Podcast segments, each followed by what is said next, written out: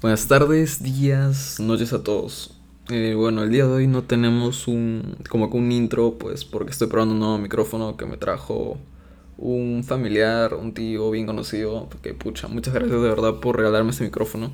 Que ahora como que esto me va a ayudar a que me concentre más en lo que estoy diciendo, que estar escuchando más como que en cómo me escucho, o sea, cómo estoy hablando. Pero en fin. Eh, comenzamos de nuevo. Buenas tardes, días, noches a todos. Hoy es 6 de junio del 2020 y me parece que el tiempo está pasando rapidísimo en cuarentena, por lo menos aquí en Perú. Eh, pero eso no quiere decir que no les deje el podcast trisemanal. Prepárense. El día de hoy hablaremos de varios... Perdón. Ah, espera. Y ahora sí. Esperen, esperen. El día de hoy hablaremos de varios estados en contra de la empresa de Google de publicidad Facebook limitando la propagación de los grupos Boogaloo en medio de las protestas, Fox News criticado por gráfico de mercado de valores, Warren Buffett vendiendo todas sus acciones de aerolíneas y Zoom Info creciendo. Por si acaso, Zoom Info no es lo mismo que Zoom, pero ya veremos eso después. Comenzamos.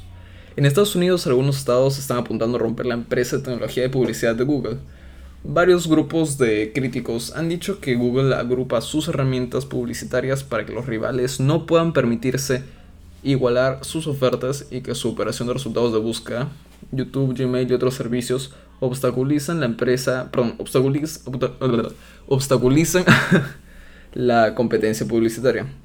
Se está investigando por cientos de abogados a Google por posibles violaciones antimonopolios y bueno, eso significa que hay que tener en cuenta que Google genera la mayoría de sus ingresos de 161 billones de dólares de las ventas de anuncios al eliminar este flujo de dinero se quedaría con una mísera parte, luego es del software y la tecnología.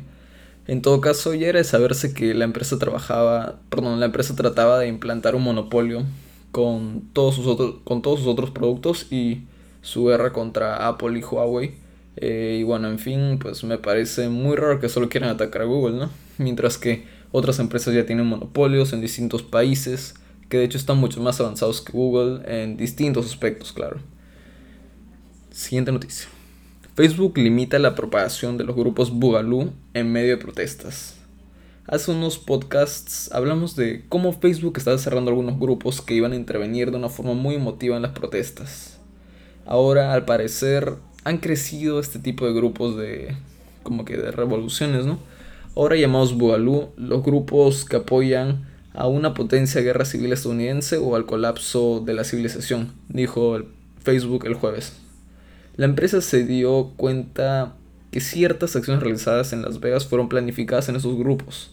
Al menos dos de los tres hombres acusados el miércoles de tramar violencia en una protesta contra el racismo en Las Vegas participaron en grupos de Boogaloo en Facebook, según una denuncia penal del FBI. En mi opinión diría que Facebook está realizando algo bueno, ya que este sería como la segunda parte del plan de eliminar ciertos grupos de su plataforma. El problema al parecer como que lo tendrá más Reddit, ¿no? Todavía la verdad no sé qué acción realizará para restringir las comunidades que tienen, las cuales al parecer tienen compartido contenidos aún más controversiales, ya que, bueno, pues la verdad la mayoría de noticias yo las saco de ahí, entonces como que me doy cuenta, ¿no? Siguiente noticia. Fox News ahora está siendo analizado después de emitir un gráfico que compara el mercado de valores después de los eventos relacionados con el asesinato de hombres negros.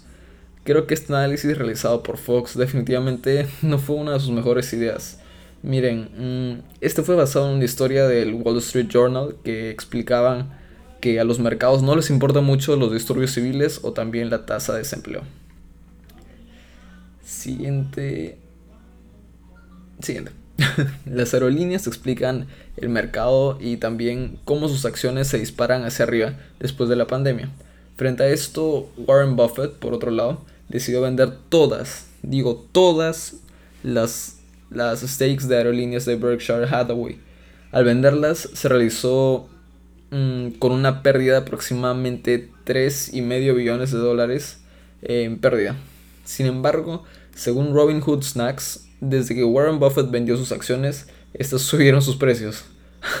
Por ejemplo, American Airlines subió 76%, Delta Airlines 59%, United 62%, entre otros incrementos. en mi opinión, los stocks se recuperan porque la mayoría de inversionistas se preocupan más en el futuro, ¿no? Los datos de las aerolíneas sugieren un incremento pequeño, retornando a lo normal. Las tensiones comerciales con China están incómodas, Los disturbios civiles están en todo el país, en Estados Unidos, pero el Nasdaq 100, eso sí lo saqué de internet, acaba de alcanzar un máximo histórico y el Standard Poor's 500 ha bajado solo un 8% de su pico de febrero. Todo porque los inversores están centrados en un futuro financiero medio utópico, ¿no? Finalmente, Zoom Info, una IPO, ya explicaré qué es, que bueno, no es Zoom, eh, es otra compañía que ha sido evaluada por 13.4 billones de dólares. Eso es realmente importante ya que la compañía que es una IPO, y aquí digo que es una IPO, eh, ofreció la compra de sus acciones desde su inicio al público en general. Según Investopedia, una IPO o oferta pública inicial se refiere al proceso de ofrecer acciones de una corporación privada al público en una nueva emisión de acciones. La emisión de estas acciones públicas permite a una empresa recaudar capital de inversores públicos buscan a la empresa, es de servicios, pero tiene un efecto muy importante en otras empresas que ustedes tienen que leerlo. Hemos llegado al final del podcast. Las fuentes usadas para este podcast se las dejo aquí y en la descripción del podcast. Son Reddit, CNBC, Reuters, CNN Business, Robinhood Snacks, Investopedia. Espero que les haya gustado el podcast y regreso la próxima semana. Saludos.